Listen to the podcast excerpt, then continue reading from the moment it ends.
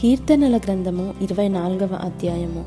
భూమియు దాని సంపూర్ణతయు లోకమును దాని నివాసులను యహోవావే. ఆయన సముద్రముల మీద దానికి పునాది వేసెను ప్రవాహ జలముల మీద దాన్ని స్థిరపరచెను.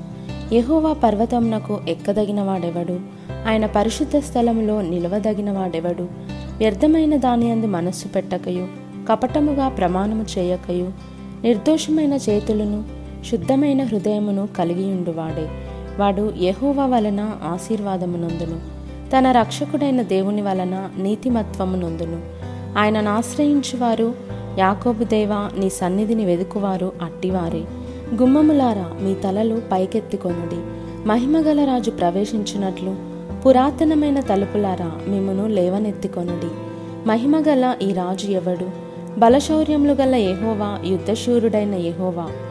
గుమ్మములారా మీ తలలు పైకెత్తుకొనుడి. పురాతనమైన తలుపులారా మహిమగల రాజు ప్రవేశించినట్లు మిమ్మను లేవనెత్తుకొనుడి.